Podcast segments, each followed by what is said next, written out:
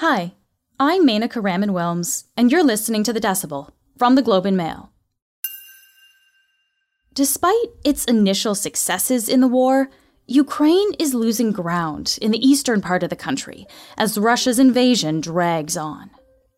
There's been heavy fighting in the Donbass region, particularly around the city of Severodonetsk. According to the region's governor, at least 70% of the city is now under Russian control, and as the fighting intensifies, people are fleeing. More than 13 million people have left their homes in Ukraine since the start of the war, according to the UN. But many of them need help getting out, especially children, the elderly, and people with disabilities. That's where Mykola Kuleba is stepping in. Uh, I cannot leave behind these these children because it is a purpose for my for all my life and I'm wake up and go to sleep with the thoughts about these families, these children, and I found myself in this work. Mykola is the former children's ombudsman of Ukraine, and he's now the head of an organization called Save Ukraine. He's been coordinating evacuation missions all over the country, and right now, those are focused in the eastern region. He's here to tell us what that work looks like and what kind of toll being in the middle of a war zone is taking on the country's most vulnerable. This is The Decibel.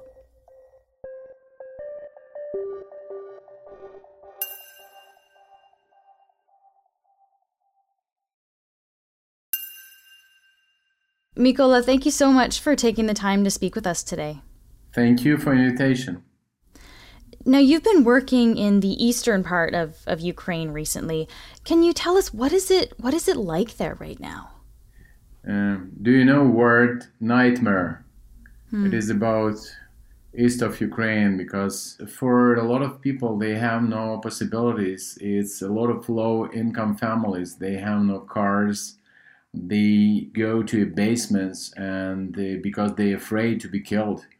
Uh, a lot of people run away, fleeing from, from the war. After the first hours, they trying to reach uh, safety regions, uh, but not all people understand how to do this. No, a, a lot of people really afraid to be killed, and they go to basements, and it's hard to agree with them to left their buildings and uh, one family I rescued from metro station in Kharkiv. And two hours I talked with the lady and with her four years old uh, child. And then a grandmother came and I talked with them why you don't want because they told me we will be killed. I told okay, but if you we safely deliver you to safety zone. They, they told no, we, we don't believe.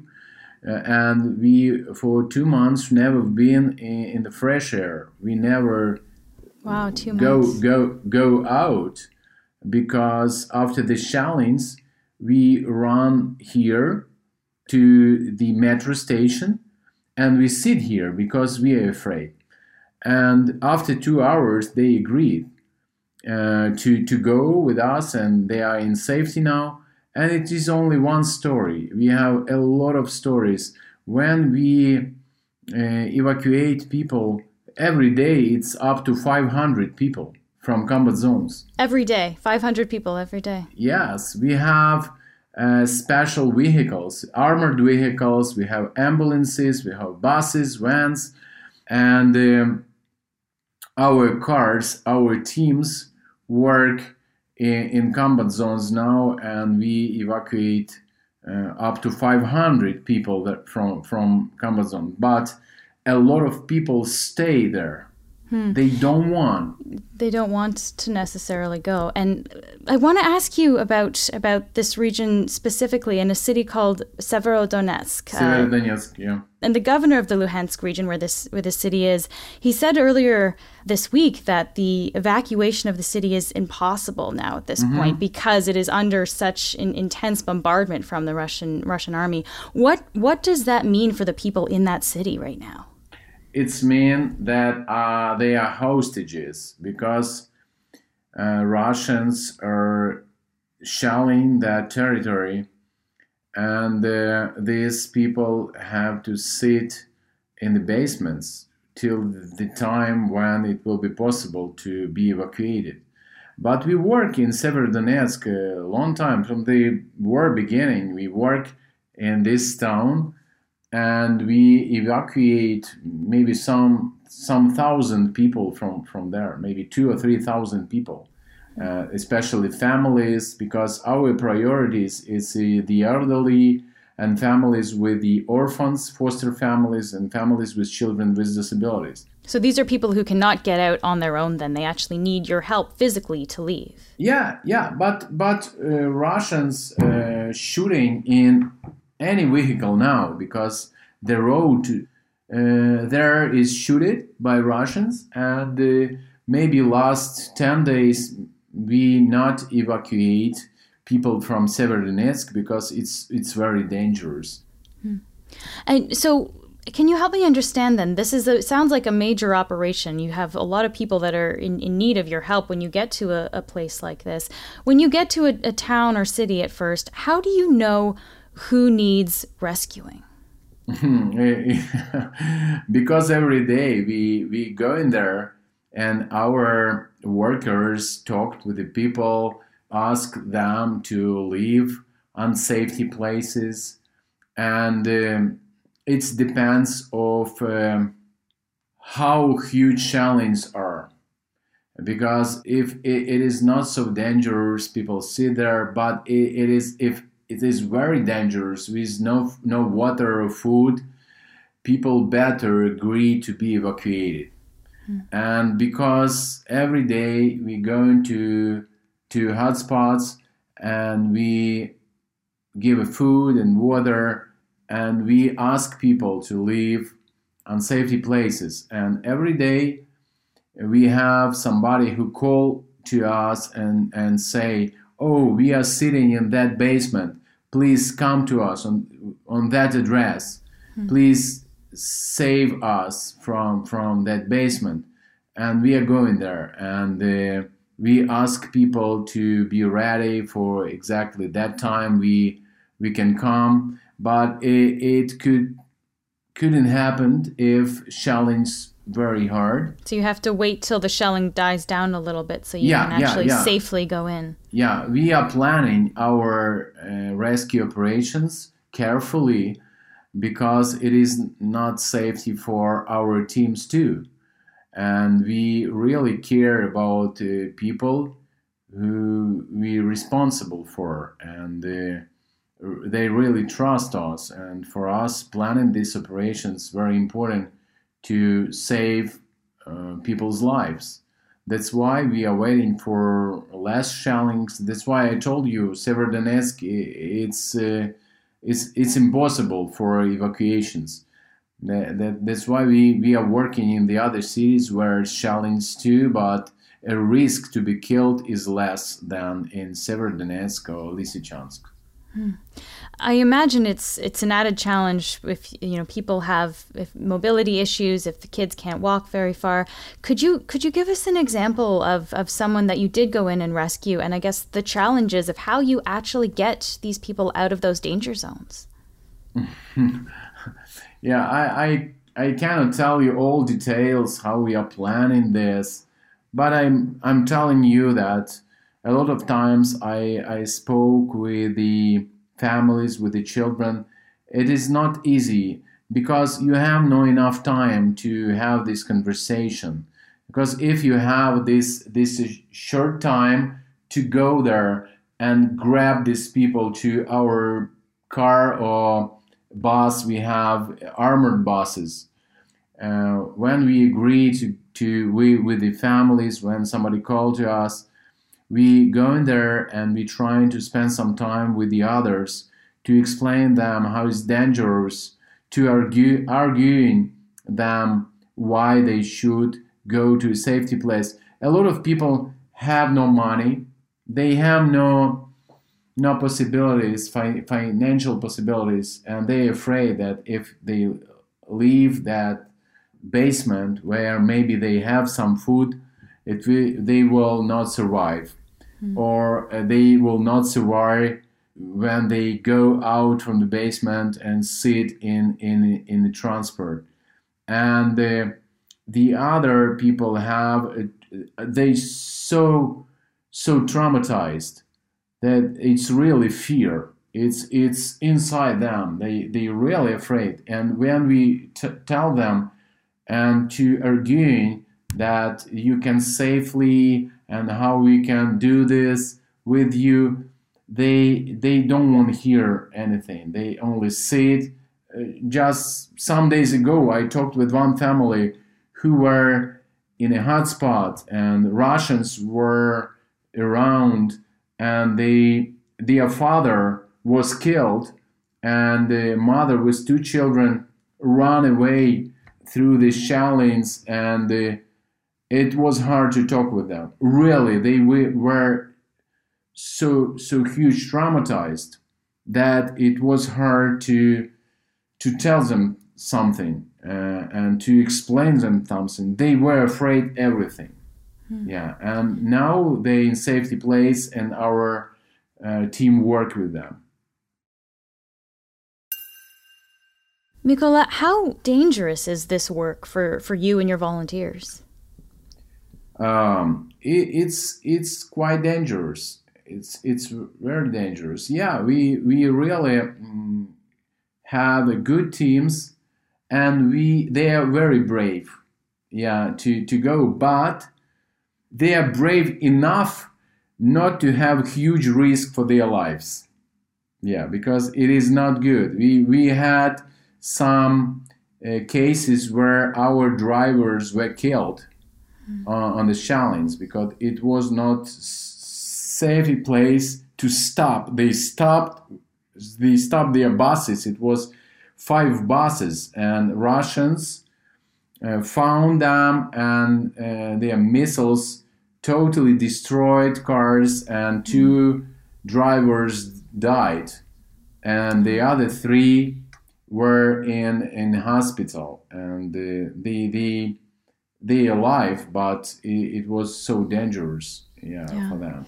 Yeah this is it's it sounds like it's it is very dangerous work and they they they know that when they go in but they know it's important.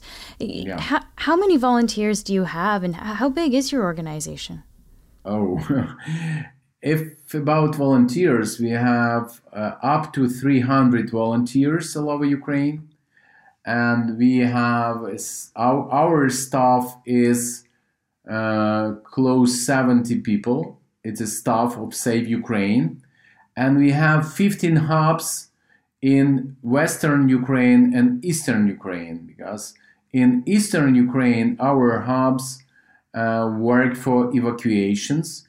Uh, they have teams, rescue teams, who go to combat zones every day and deliver people to uh, Western Ukraine, where our hubs have accommodation, have food, and uh, in our 15 hubs, we have up to 1,500 people a month. Hmm. But then we are trying to find the best solution for them for housing, hmm. and more people go to abroad so it sounds like you get people out of the danger zones, maybe to a hub, and then from there you take them maybe further west or to another country where they can they can be safe. Yes, yes, and our last families was from combat zones uh, with a child. They have two children and aunt. It's five people. Uh, after Russians came very close, and it was very huge challenge, and they go to basements and they sat one week in, in, in their basement but they have a child, 12 years old boy, who has who has severe cerebral palsy. And they they found one volunteer with a car, and he drive to our team, and uh, our team de- deliver them to Volyn region, and we we place them to this shelter. And uh, how this family happy? It's it's it's a it's a home for them with everything inside. And it is example how effectively we can work to evacuate a family and give them accommodation I want to ask you a little bit more about your work with children because I know you have, as you said in your previous role, you've done a lot of work with kids. Um, I can imagine this is probably a pretty emotional part of your, your work too, uh, especially when you're dealing with kids that are being sent away to safety on their own if their parents can't come with them. What are what are some things I guess when you see parents having to say goodbye to their kids in those moments? What are what are those what are those times like? Mm. My English not so well to explain you in details what I'm feeling every day when I see these circumstances in combat zones, in safety places, these families, but it is a tragedy of our Ukrainian nation. And I can I, I cannot stay uh, I cannot left behind these these children because it is a purpose for my for all my life and uh, I'm I'm wake up and go to sleep with the thoughts about um, about these families these children and I, I I found myself in this work to saving children's lives and. Um, for me it is so important like like to eat every day uh, drink water and to help somebody. And uh, it's not because i'm so good so cool. No no not at all. But because around us so nice people so passionate people. Because it's about a child is a value. It's about a dignity. It's about rights of, of, of human, of children. And for our team, it's, it's so important to, to save our, our country. That's why name of our organization, Save Ukraine, because we, it's our dream. We focused on, on this every day. And that's why we are so effective in our work every day. Mykola, this is clearly not an easy job that you're doing. It's it's a very emotional time as well. Can I ask what what sort of toll is this is this having on you personally and, and, and how do you stay motivated? I have one recipe. I am believer, I am a Christian. And God knocked to my heart more than 20 years ago and I understood that Mm, why I should do this work every day. And in the morning, after a hard day and hard night, sometimes I sleep for four hours, three hours at night because it's a lot of work. But my motivation is, is my faith. God strengthening me every day. It is why I am doing this work uh, 30 years ago, I, I spent my life for nothing. But now I have a happy family. I have children. But my family is refugees. My wife and my four children now in Canada. Your family's in Canada now? One, yes, one week ago, they came to Canada because before that, they lived in Ukraine in refugee camp, uh, but because I'm in the blacklist of Putin from the 2015 as a politician, it is not safety for them to live in Ukraine. And that's why my friends invited them to live in Toronto. and one week they stay in Toronto now. And I'm very miss them, and they very miss me. And it is a horrible. I love Toronto. I love Canada, but it is a horrible to to live separately. It is a horrible that war divided us.